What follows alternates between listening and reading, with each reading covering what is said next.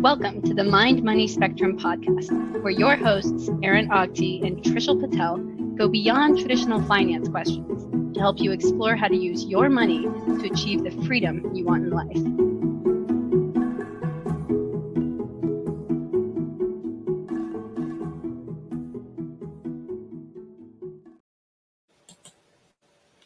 Hi, my name is Aaron Agte. I'm a financial advisor in the Bay Area. I'm here with Trishul Patel, a wealth manager on the East Coast. Hey, Aaron, great to be here today. And thanks, everybody, for listening and watching. Great to be here as well. Uh, I just before we get to the thing, I know it's like I feel like I'm dressed like someone in the Bay Area in winter, and you're dressed like someone in Florida in winter. so, all right, just first time I made that observation, but um, uh, going back a few episodes, we were talking about our ideal day week year, and this was a uh, kinder life planning exercise that we were trying to apply to ourselves to kind of give you an idea of some of the ways we think about helping our clients. And we realized that our perspective is very different because we are small business owners. We can structure our calendar however we want, and that gives us certain freedoms flexibilities. So we intended to address that like difference between entrepreneurs and W2 employees. And we kind of got distracted about like the education system and how it seems like the default in the US is preparing everyone to be a W 2 employee.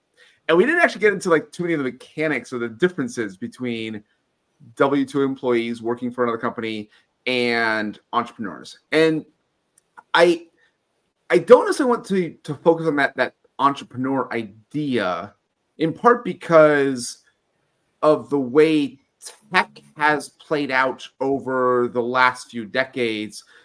Sometimes people, people think of entrepreneurs, it they're thinking like a startup that is going to get venture capital funding and try to go public at some point.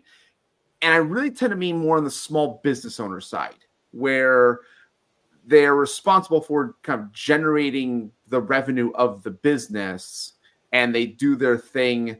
And so they might have employees they might not but it's it's just trying to distinguish. It's not necessarily building something really big.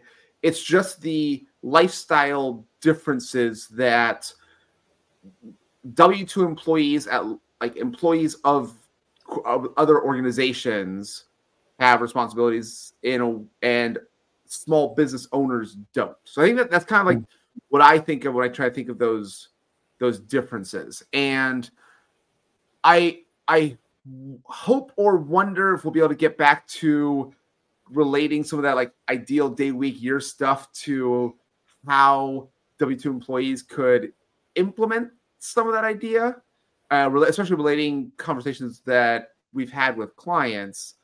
But we don't know if we'll have time. We'll, we'll see. We'll see where we go. Uh, mm-hmm. So starting off with, with that idea, like maybe not entrepreneur, but like just that like employee versus small business owner. What are s- some of the things that you were thinking of? Again, it's kind of like distinct. Like you have an, a great ideal day week year for you, but not all W two employees who have a regular schedule can do. I guess that's actually one of the things, one of the things to talk about. Is like not everyone has a nine to five job. Like there are some non-traditional work time frames that are still W two employees. So, so, so what what's there that you want to get started with of like the difference between employee versus small business owner? Well, I think I would broaden that distinction of small business owner to include an umbrella category of individuals that are essentially self-employed, meaning you're okay. not. Yeah, right. So you're not necessarily um, a small business owner in the traditional sense, where you have a shop and people come in and go. You could just be a 1099 worker who is freelancing and doing some sort of side hustle, you know, something like that. It's it's less formal than like a small business with a you know, a sign and, you know, come meet me. In fact, you could be working for the same employer as a 1099 versus a W 2, meaning the job can be very similar in nature, but there's certain subtle differences to think about, which okay, is what so we'll, this, we'll kind of get into.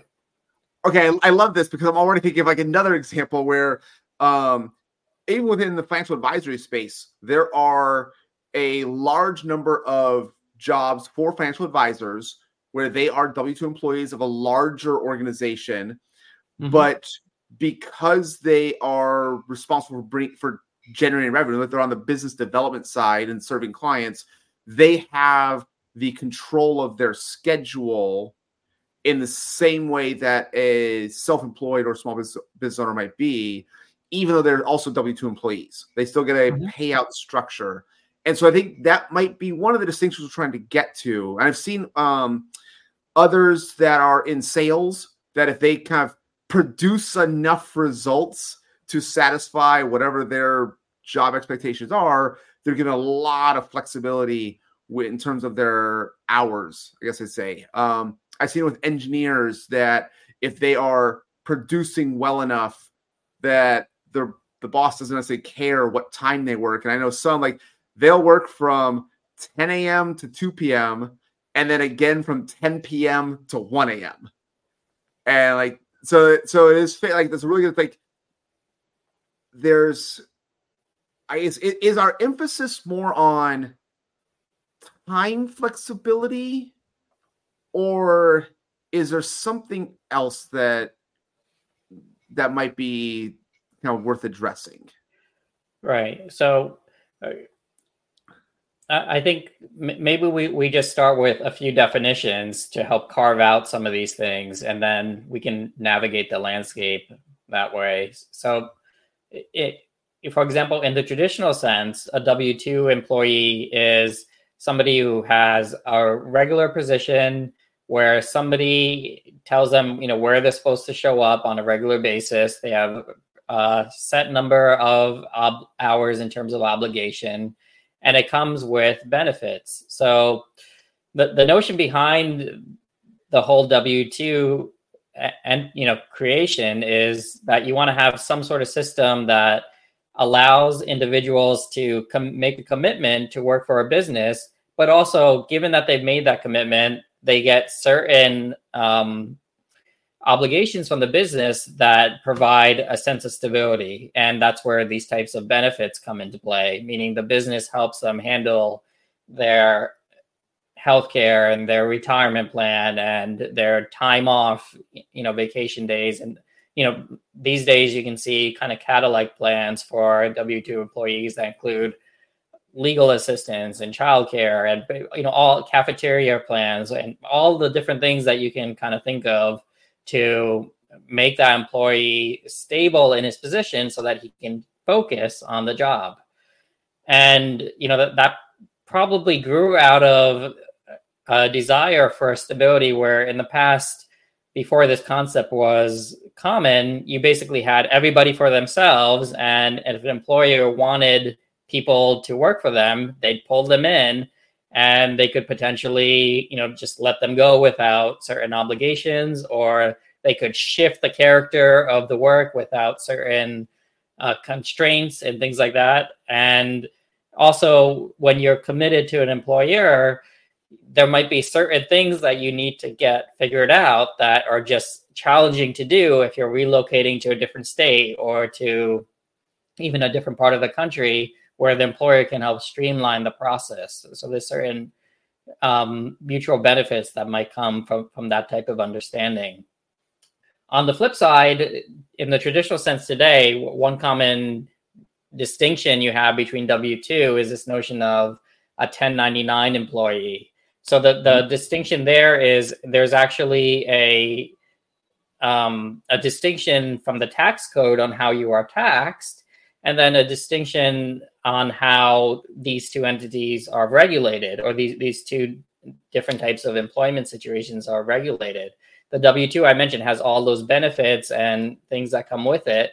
The 1099, this kind of includes um, freelance workers, right? Contract jobs where um, the employment situation isn't as structured as a W 2, but it also allows uh, individual to be more entrepreneurial. You know, as we started this conversation with, and they might even have a business where their job is to consult for many different companies, so they're not tied to one specific employer. I, I, let me and then from the tax perspective there is some subtle differences i have an article that i could share that, that kind of breaks down that so i just quickly googled it let me share the screen here uh, let's see so I, I, I this might be like an oversimplification but i, I want to like hear your thought like it almost sounds like who is your boss kind of feeling. Yeah, that that is kind of a, a good part of it. Um, and, and it, here's where it might come into play. So let, us see. Uh, the the quick paragraph here is um, let's see. 1099 worker, self employed, independent contractor, freelancer, or gig worker. So firms may coordinate it with these people to do a specific task and is defined by like a contract saying, I want you to handle this part of my business for three or four hours a month and I'll pay you X. And that's your only association with my business. I pay you money, you do this thing. You do yeah. whatever you need to do with your situation and I'll handle my business. So there's kind of like an arm's length relationship that's going on there. What is a 1099 worker? Well, you're not on the company's payroll. You pay your own taxes, typically on a quarterly basis. You are, again, an independent contractor, freelancer, gig, gig worker. You're not eligible for unemployment if the business that you're working for decides to let you go. That's kind of it. So this is again one of those um, one of those benefits that you would give up if you end up as a 1099 worker. Okay. So why would a business want to hire a 1099 worker? Well, they might bring a specific core set of skills that you may not need on a full-time mm-hmm. basis. You again, you can have short-term contracts come like once a year to do my accounting, you know, something like that. It also has less overhead because again, it doesn't come with the full benefits of an in-house employee. So that could be a benefit of not having a 1099 worker. Incidentally, the, the government also realizes that in certain situations, an employer may try to pursue 1099 relationships when in fact that person is working in a W 2 capacity.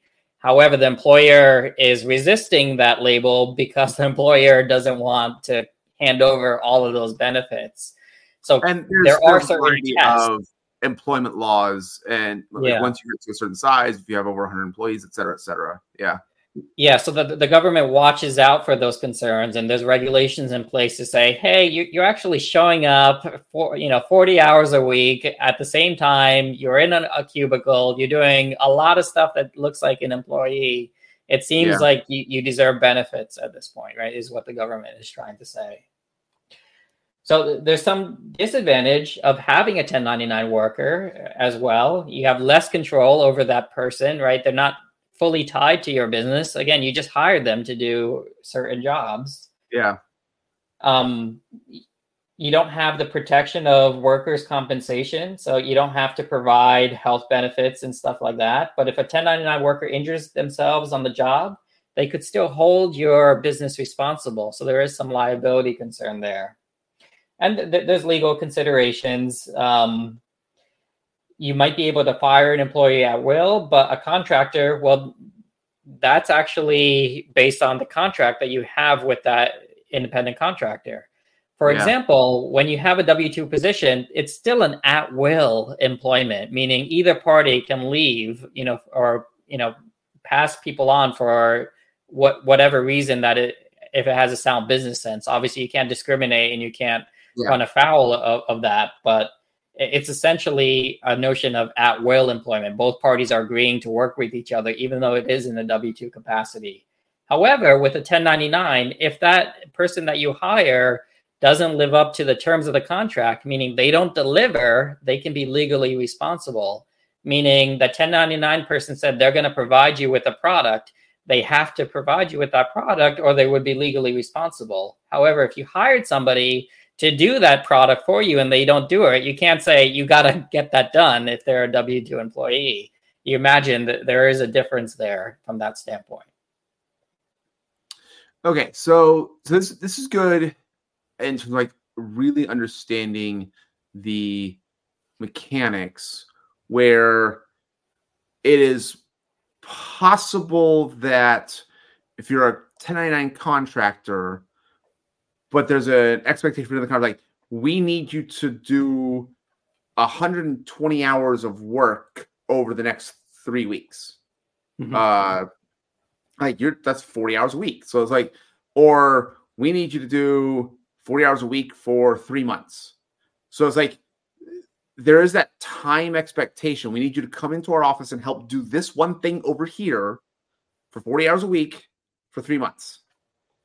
And so there are times where the contract work can feel employee like. And I think the I, the reason I use that example is I'm going to say the 3 month time frame is kind of the key part was like we're going to have you do this one thing over here for 40 hours a week for the next year or two that probably sounds more like a an employee and then there's employment law involved but mm-hmm. like just for 3 months it's like that I'm going to I don't know enough about employment law as a time frame distinction but I think that would be a good example of a 1099 work that will feel like an employee.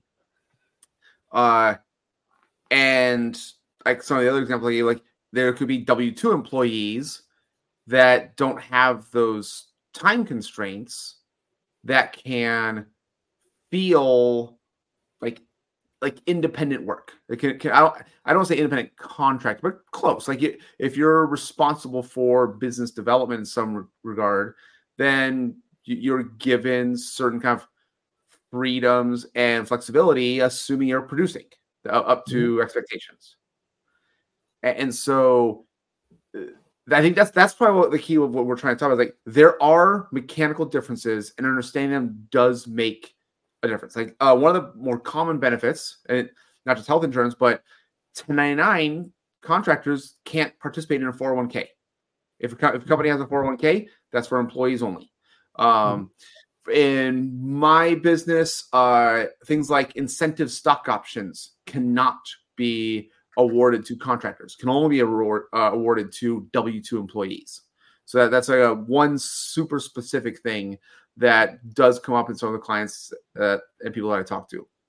Mm-hmm. So there are mechanical differences, and it's I'm trying to think like, but there's I guess there's also emotional differences. I guess I'm trying to think like a good way to phrase that uh the intangible side of yeah. expectations psychological differences i guess yeah yeah and, and well, so go ahead Oh, I, I, was going to say, I, I think that that is a good part of it. Like what, why the W two structure was to put it was put in place initially to provide this um, sense of security that employers or employees, I think, didn't have some sort of safety net from employers kind of ab- abusing their standing, you know, and things like mm-hmm. that.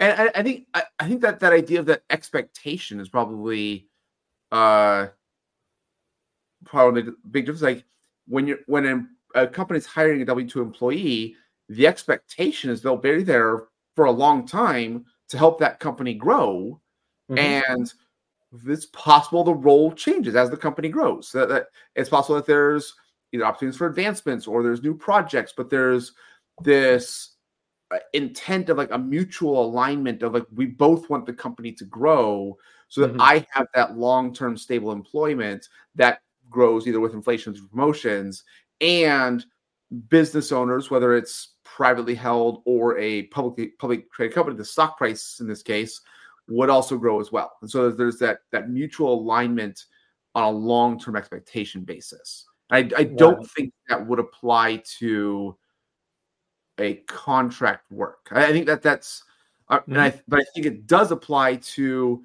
the W two employees that have that time flexibility. I guess I say.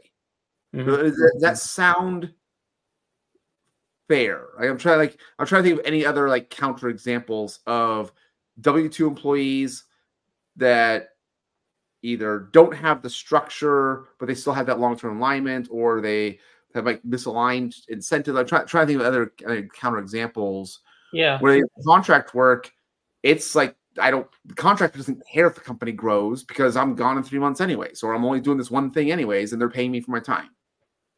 Yeah, I mean, th- th- this is again one of those things. It's a spectrum, right? And some things are going to be very clear, but there's going to be many cases where things feel like one but could be the other. And I'm sure there's plenty of examples.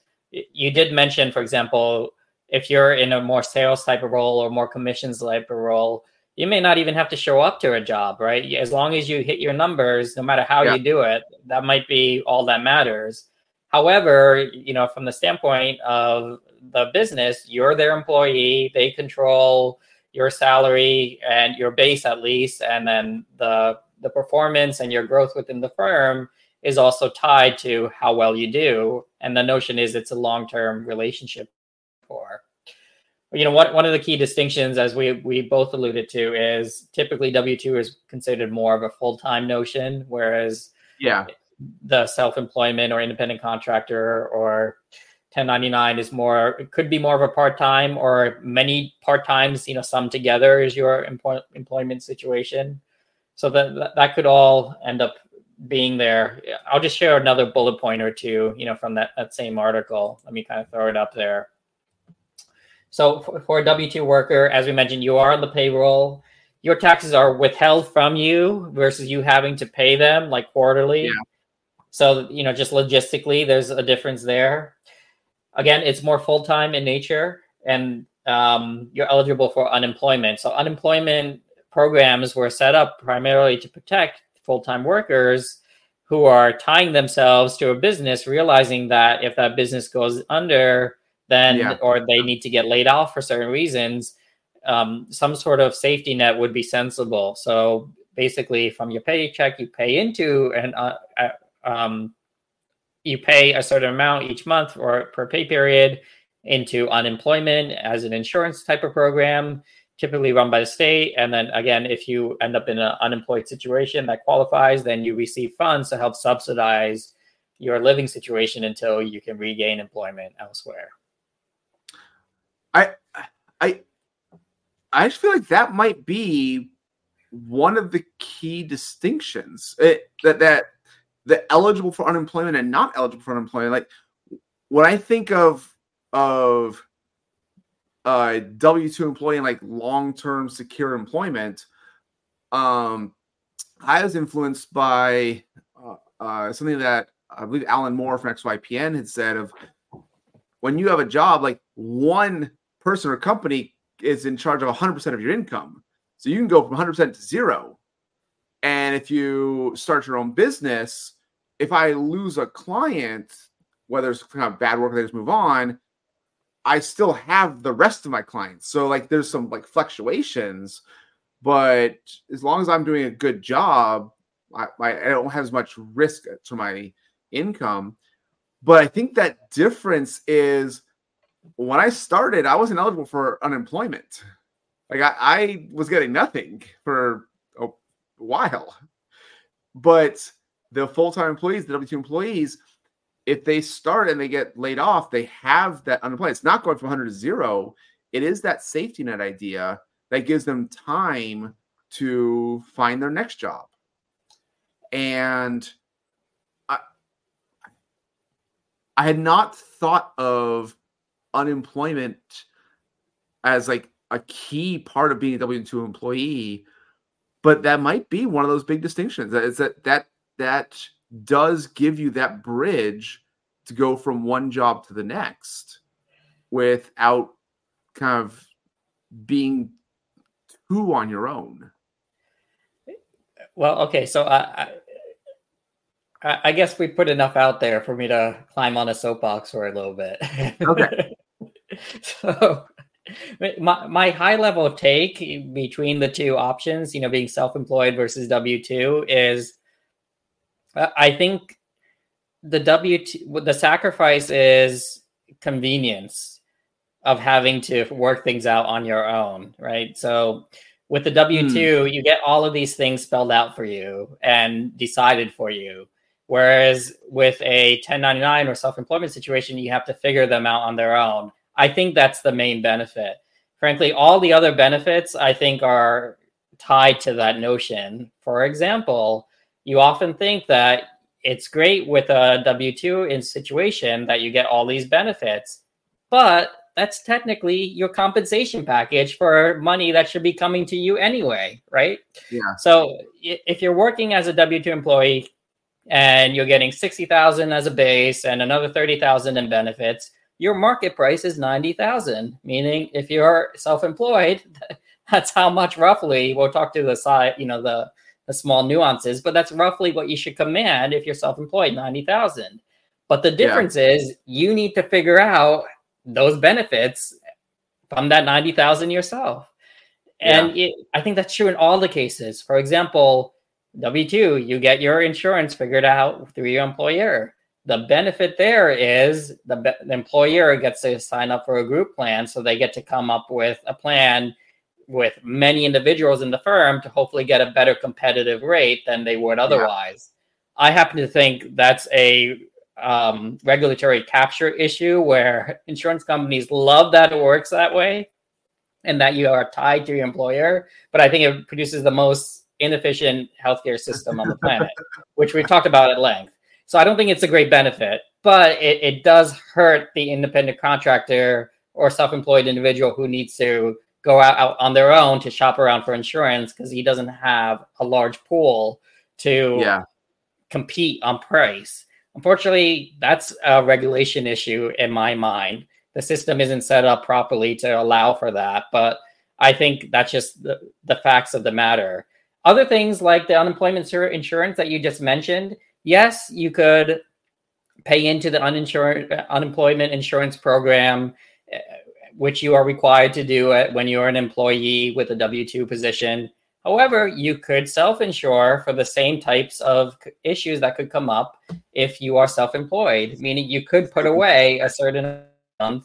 You could buy some sort of even policy, I bet, you know, to handle that type of situation. So eh, I don't think any of the benefits that you get as a W 2 employer couldn't be gotten otherwise, you know, but it's going to take more work to figure out. Now, now that you say that, I, I, this is like I have to check with my CPA and like I'm not and and or the payroll like I'm not sure like but I'm an I have an LLC. I actually do pay myself a salary uh because part of the like rules LLC I have to pay myself, the employee, a reasonable salary for the work that I do. Uh, from that salary, Social Security, payroll taxes, and I haven't actually checked my own paycheck or my own pay stub. It's possible that that part of my income is covered is contributing to unemployment insurance. Possibly, and uh, uh, what what I'd also say is there are de minimis requirements for, if we're needing to do that, but you, you can look into that. What, but what i would say is, time, real quick, you you go ahead. That that's fine. I will continue pontificating for a bit, but the, the notion is well, okay, with unemployment insurance specifically, it's not re- a panacea of if anything goes wrong with your employment situation, you get it. There are highly res- and depending on the state you live in, the restrictions can be pretty heavy. And the amount that you can get, depending on your income level, may not be nearly enough to cover what you would like. And it doesn't last forever either. Now, I know a lot of these rules were changed over COVID, but that this was basically the government stepping in to subsidize state-run uh, unemployment programs. However, you know, the next time around, it could be vastly different. My, my certain concern with state run insurance programs is you're paying into a system that's going to have its own overhead with as with any insurance program. So the amount that you get out of it may not be anywhere near the amount that you put in over your lifetime so self-insuring in that type of situation if you have an emergency fund that's kind of what that's for right that that's your unemployment insurance for when things happen, especially if unemployment insurance doesn't cover that situation. Uh, okay, so I, you know what? I don't actually know where the I am paying into California SDI, but that's I think that's the state disability insurance. Yeah, right. So disability, right? All of these other benefits that you could get, this is stuff that you could potentially get on your own. Some of these things, as I mentioned, unfortunately, the way the insurance programs are set up, it's a little, it's harder to do as a self-employed individual. Again, I, I think that's just a regulation issue that the U.S. isn't looking forward to overcoming anytime soon. So I, I think, not an employment lawyer, so or regulator. Uh, Graystone, the employer, does pay into the California State Unemployment Insurance Program. Okay. So the employer pays the unemployment insurance premiums like via that little tax. Yeah. So I think for the level I'm paying myself as a salary, I am contributing to unemployment insurance, so I am eligible uh, based on that salary. Yeah, I, will make another nuanced distinction. A lot of these benefits, there is a difference between the W two and 1099 on who plays, the employer or the employee. Yeah. My point here as well is, in the end, the employee pays for everything because it's out of his compensation. Out of the market compensation. Yeah, yeah, yeah. It's all fungible, meaning if the employer is paying $10,000 on benefits on your behalf, that's out of the total package that the employer assigned to your situation. Just because yeah. it goes from his paycheck instead of from your paycheck is semantics in my mind. So it, it's not like you get free money like, for a benefit. Our, our example is like, that exact example. Like I have my business revenue, the business paying the unemployment rate versus my Eh, like personal like W two salary paying that doesn't matter for me because I'm the only employee of this business. Right. Yeah. And you know, there, there's subtle distinctions between how a benefit gets paid from a tax purpose, right? Who gets to claim the deduction, so that that yeah, can make yeah. a difference. However, the two things: when you're self-employed, you get more flexibility in that distinction, right? And yes. also, when you're the employer, you get more flexibility in that distinction so that when you provide the benefits, you that benefit gets deducted as an expense on your business income rather than yeah. on the so that there there's many things that you can play around with that distinction but again at the end of the day i think all of this just ends up being the compensation that's earmarked for this individual so it's not like it's a free lunch either way Okay. And so I I completely agree. I'm going to take this in a totally different direction. Um, because when I was thinking about this like W2 versus self-employed idea, when I thought about that like psychological expectation thing, uh, one of the first things that came, that came to mind was uh, some of the work I do with SCI, and this has gone back for more than a decade. Um, and like the work I did as an employee at my prior firm and the employees at SCI that I worked with, I would have a question on the investment, some, something I need, I needed an answer. I would email the contact at SCI because uh, they're on the East Coast. A lot of times they get back to me the next day and like, okay, based on what they uh, answered, okay, here's my next question, and I get back the next day. So it's like a two to four day turnaround to try and like figure this thing out. If a client asked me a question, or the advisors, my, my bosses at my prior firm asked me a question, not only would I figure out the answer to that specific question, but I would anticipate what their next question is going to be based on that answer. And I would look up that and prepare that answer as well.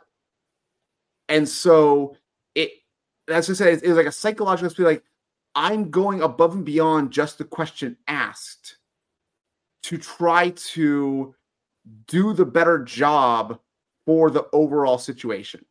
Both like boss and client are happier. And that's like a, a super tiny example of that go above and beyond kind of thing.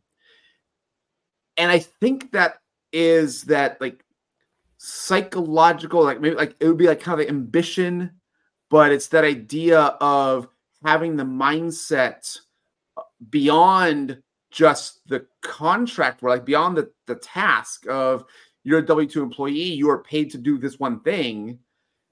And there's a wide variety of people who may happen to be paid as W2 employees, but they show that they are going to be thinking more entrepreneurially, mm-hmm. thinking for the growth of the business, and they have that mindset. And so they kind of earn that time flexibility. They earn those freedoms. And like at the end of the day, like you don't need to be an actual self-employed person to get all the benefits of self-employed person. You could be a W-2 employee, but it's more that like that ambition and mindset and like again that like psychological expectation. Like I, I was already I was not aware like the mechanics of starting a business, starting LLC. I had to look that up and figure it out. But again, like like you said, it was all the other stuff like like having that mindset of figuring it out versus oh someone else is going to take care of like my health insurance my 401k my disability insurance. All i gotta do is sign like sign here and they'll take care of it. Oh man that is so easy.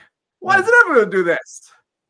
Like i think there's something there like like yeah. it's it's, it's so funny like do you have the mindset that you're going to figure it out for yourself yeah, and this comes back to our initial conversation that that probably led us down this path. But the, the notion of, um, you know, being more intrinsically motivated to figure things out, or extrinsically motivated to follow what's been told to you and meeting, you know, check boxes so that you advance on your next review or you get the bonus at the end of the year, mm-hmm. right? Uh, it and, and even in the W two situation where you where you noted that you can have a mindset of being more self employed, I think that simply that does occur in many cases when an employee is incentivized with options, right, and percentages and points and partnership, right. The the notion is you're giving an employee the um, the motivation to think like an employer. That's why you're giving them the options. You want them to think of the best interests of the company as well as the best interests of their personal situation, realizing by doing that, you can probably grow the pie better. If somebody who's thinking about the next question, you know, is incentivized by the business growing, then they'll more likely do that. And I, I think, I, yep. I have a slight pushback. I think that the person who's thinking about the next question they are intrinsically motivated, they'll probably do the work. But if the company, if the employer can't provide that incentive based system of growth and or promotion, they'll leave the company for another employer who will. Mm-hmm. And so yeah. I don't I think the employee will still do the good work. But if the employer wants to keep that good worker, they have to provide those growth opportunities or the, the employee will freelance, right? It, they'll find something where they can leverage yeah. that capability on their own. Yes. Yeah. Yeah. Uh, yeah. I'd say uh, market forces will, will help take care of that. Yes. Um, and so like what the thing I, I think I wrote down here, like again, like the, the psychology I think is going to be amazing, but um, I can imagine that when a W 2 worker who clocks in, clocks out, they do a good job, they're happy with their work. When they leave at the end of the day, they don't think about work. And that is freeing and calming and has a lot of psychological benefits that there's less stress, there's kind of less concern, they get to do the things they like with their free time.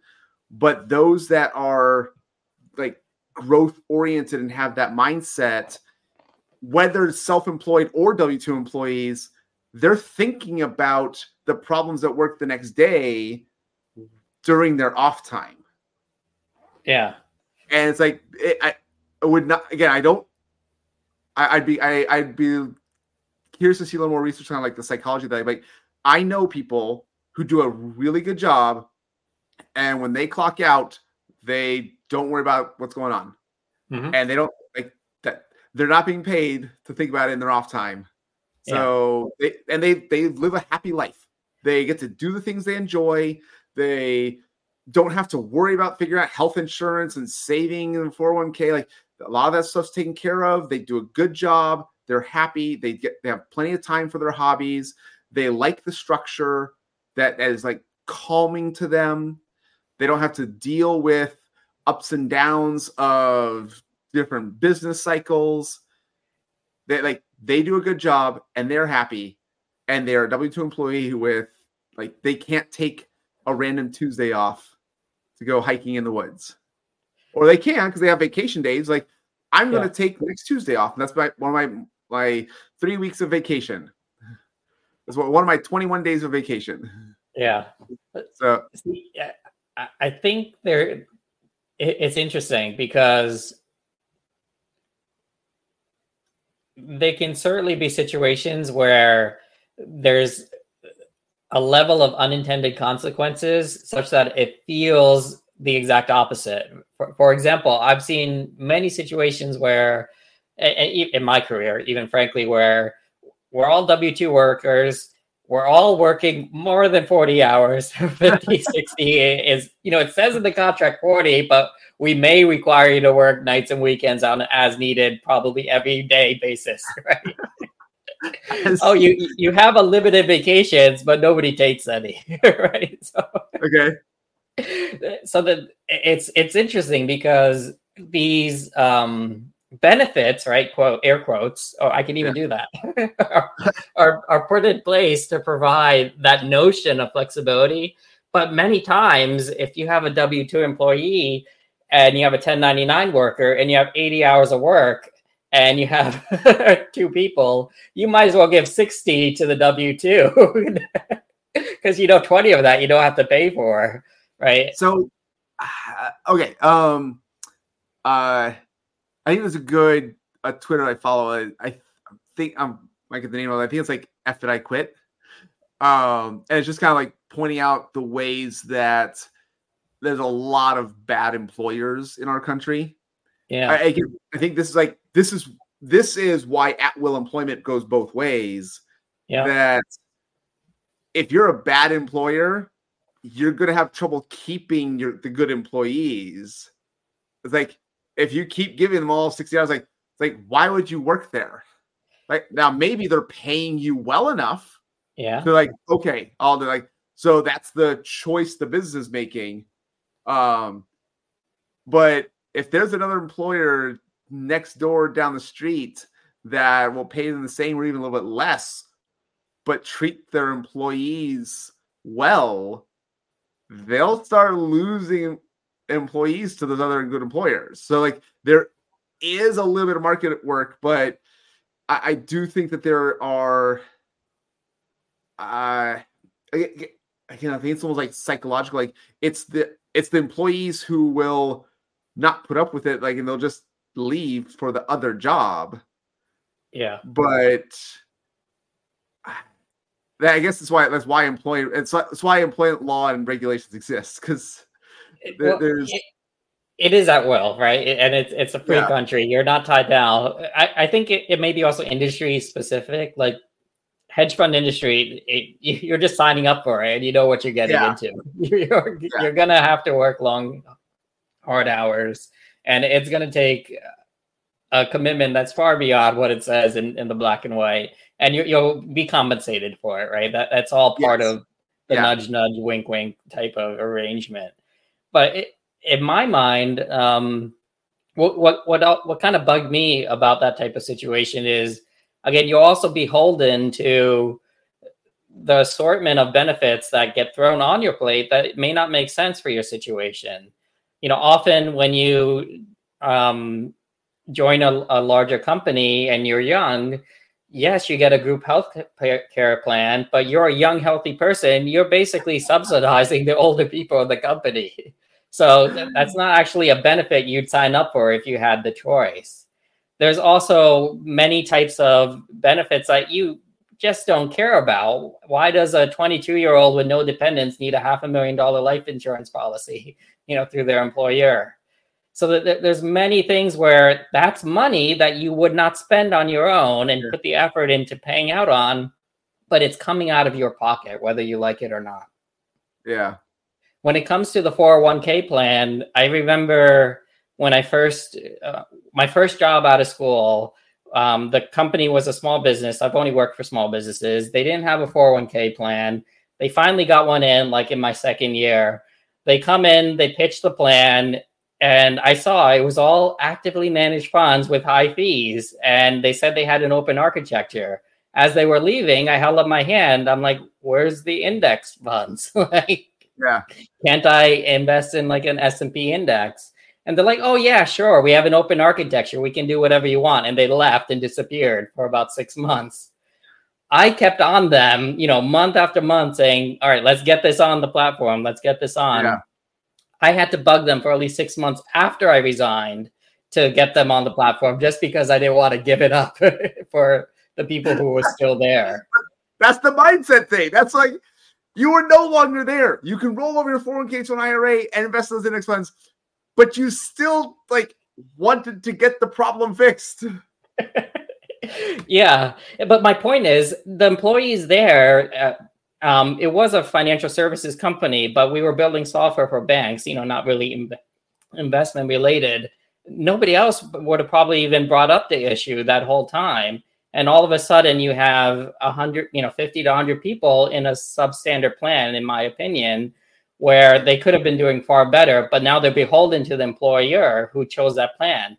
Why did the employer choose that plan? Because by choosing a plan with high fees, the employer expenses are lower. You know, that's yeah, how it works. It's, it was passing the cost to the employees where exactly. And it's for the mm. business and yeah. it's into the expense ratios. Yeah.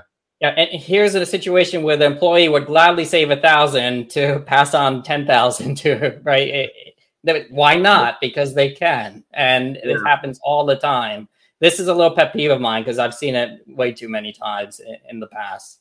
I, you know, even at the hedge fund, the HR department went out and found their own 401k plan provider. And I raised my hand again. I'm like, where is it? and the moment I did that, the CEO looked at me and realized what I was doing. And that, you know, the 401k plan was gone that the next day. They found something else. uh but here's the distinction, right? You had mentioned if you're a 1099, you can't participate in the employer's plan. I say, great, we'll start one for you on your own. We'll set up a solo 401k, right? That's that's, that's what I do for my clients. And yeah. we can have a very cost-effective plan that allows you to put in as much as possible for, you know, a fraction of what your employer is probably paying for that full board plan. Yeah. Okay. Yeah. Okay. Uh, again, I think it's more like, are you going to take the time to figure it out? Here's here's the here's the distinction, and you're absolutely right. Uh, you know, we talked about this in the previous episodes about how the current system is designed to create employees starting at the education level and you know working them through a pipeline all the way through retirement where the notion is you know that whole adam smith model specialize focus on your little corner, do it yeah. well, go through all the check boxes. You'll have a pension at the end, and everything will be covered for you. And uh, my personal stance on that is it's very inefficient to do it that way because by giving up agency on all those different areas of your life, you're letting somebody else make those decisions that may be beneficial for the whole, but it may be horrible for you, and you may not even know it. And by so, okay. yep, without without going down that path, because we had a whole conversation last time about this.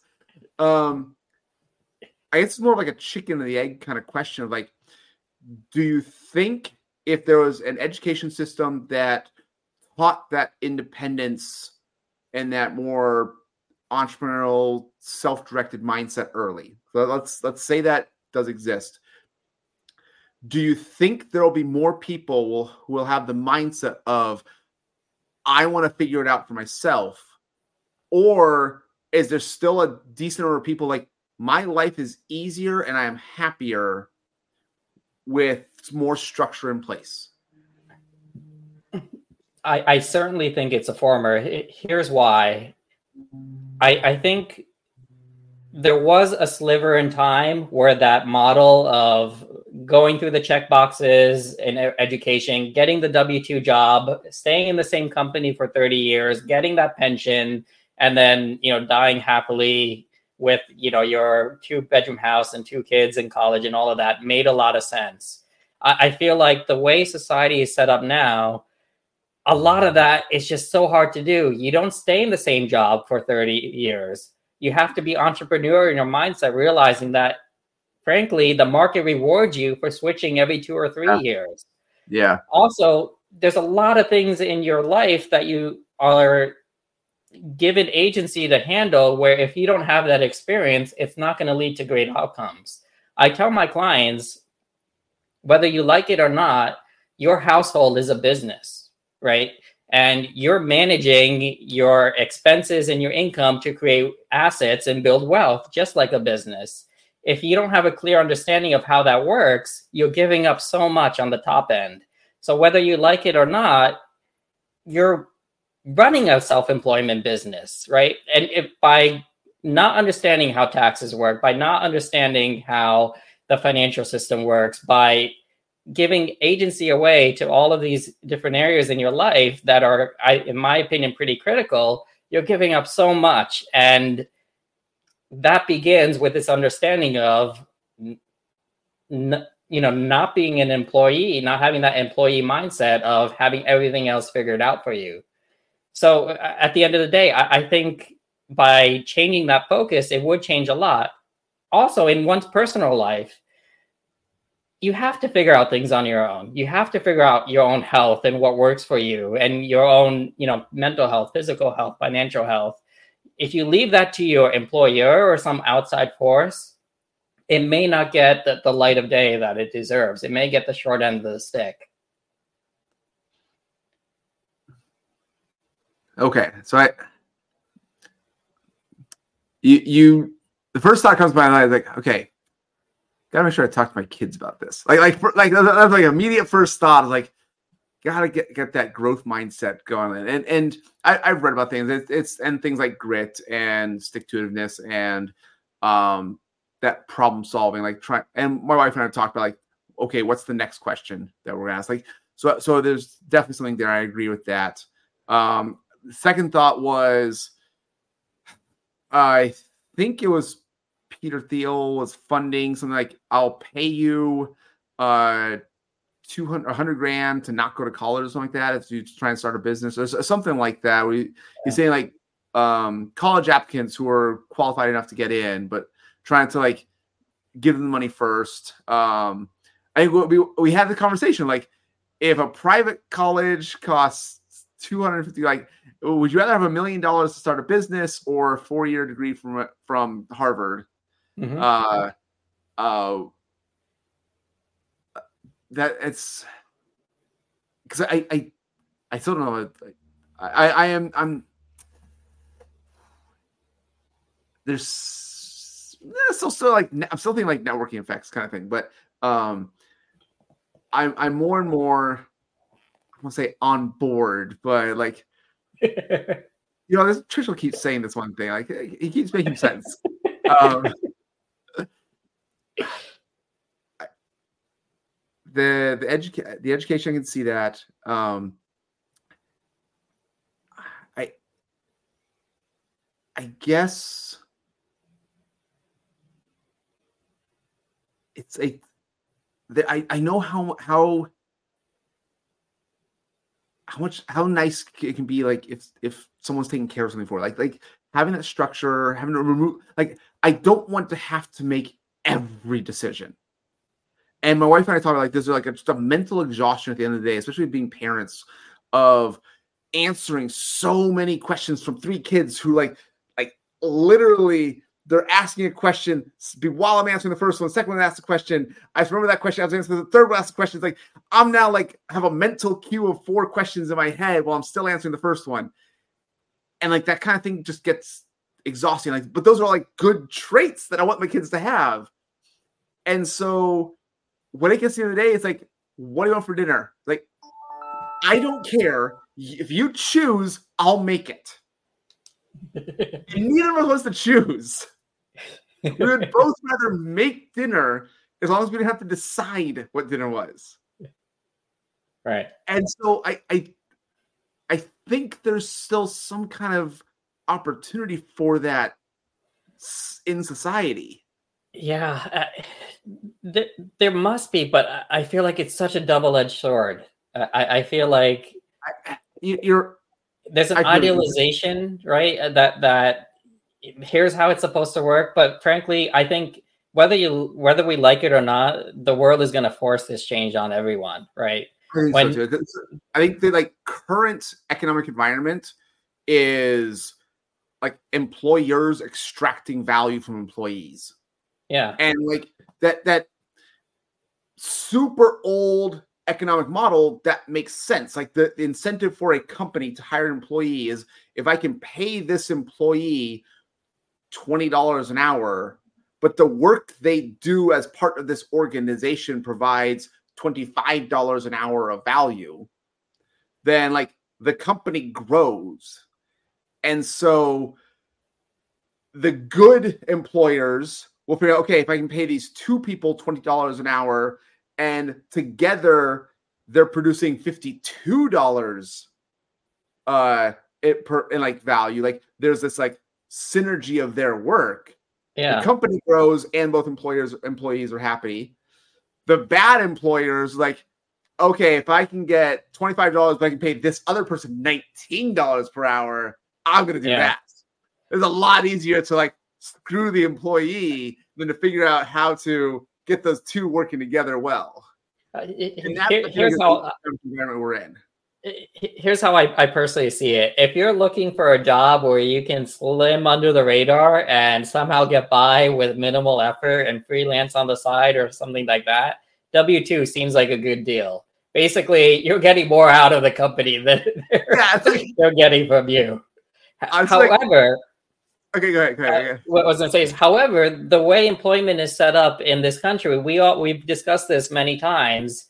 The employer is going to squeeze out as much as they possibly yeah. can on you, such that no matter how much the performance of the company increases, your wages adjusted for inflation will not go up. Yeah. Uh, you, you, should look at to, to F it, I quit. It'll be like you'll be entertained, it's hilarious, and you'll be angry. uh, so I, I think that's also like like classic capitalism. Like any like buy and sell like I'll sell this to you for ten dollars. No, you'll buy it for nine ninety.